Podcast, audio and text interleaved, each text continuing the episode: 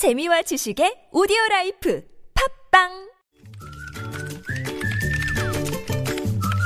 네, 무적의 댓글을 전해주시는 시사 컬럼니스트 이숙현 씨 나오셨습니다. 어서 오세요. 네, 안녕하세요. 자, 오늘 첫 소식은요. 네, 오늘 뭐 청와대 비서진 개편 소식 많은 분들이 들으셨을 것 같습니다. 네네. 네, 아프리카 순방 이후에 대통령은 이른바 휴식 모드를 취하고 있었는데 네. 그 가운데 비서진이 개편되면서 오늘 하나의 뉴스였죠. 네. 아, 가장 역시 그 뉴스의 핵심은 김재원 전 의원이 정무수석으로 교체됐다는 거. 네네. 어, 친박의 핵심이자 또 유명한 게 하나 있죠. 이 담배값 인상 밥, 그 법안을 발의하신 분. 아, 그랬나요? 네, 네. 예, 그래서 예. 많은 욕을 먹으신 분이죠 지난해. 아, 예. 네.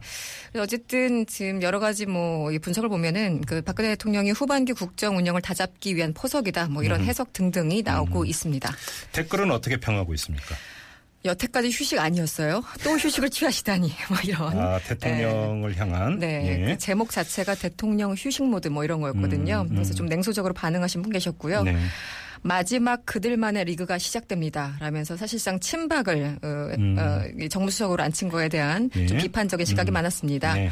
다른 건 다 모르겠지만 자기 식구들은 정말 끔찍히도 챙기시는 것 같습니다. 네. 또 어떤 분은 내가 느끼기에 지금 대한민국은 무정부 상태인 것 같습니다. 예? 또 이거, 뭐. 이거 무슨 말이에요? 이것도 사실 모르겠는데 이, 이 기사에 대한 어떤 반응 같아요. 좀 기사가 음. 길어서 제가 다그 네. 전해드리긴 그렇고요.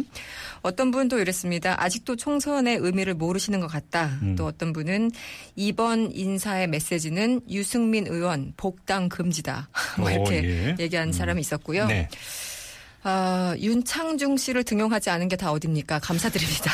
그렇게 쓰신 분도 계셨습니다. 넘어가겠습니다. 네, 넘어가야죠, 얼른. 네, 네.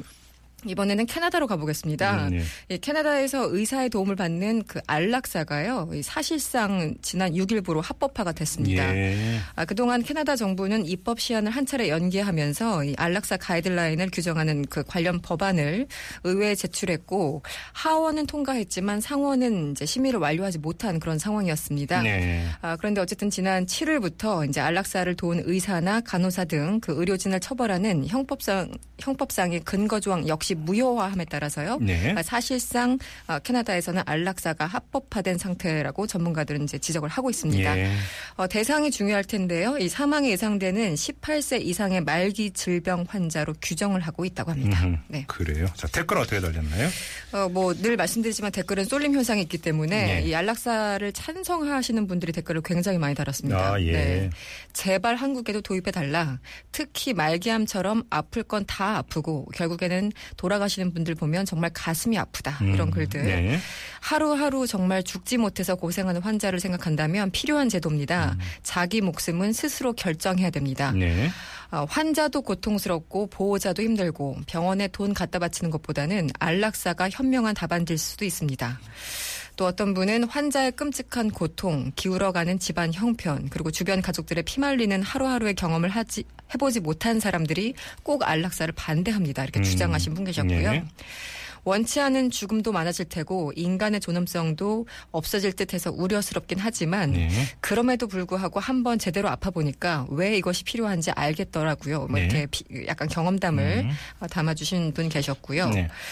네. 인권 유린이 심한 한국 사회에서 이상하게도 안락사란 말만 나오면 생명 생명 존중을 논한다. 네. 대단한 이중성입니다. 음흠. 이렇게 꼬집은 분들 계셨습니다.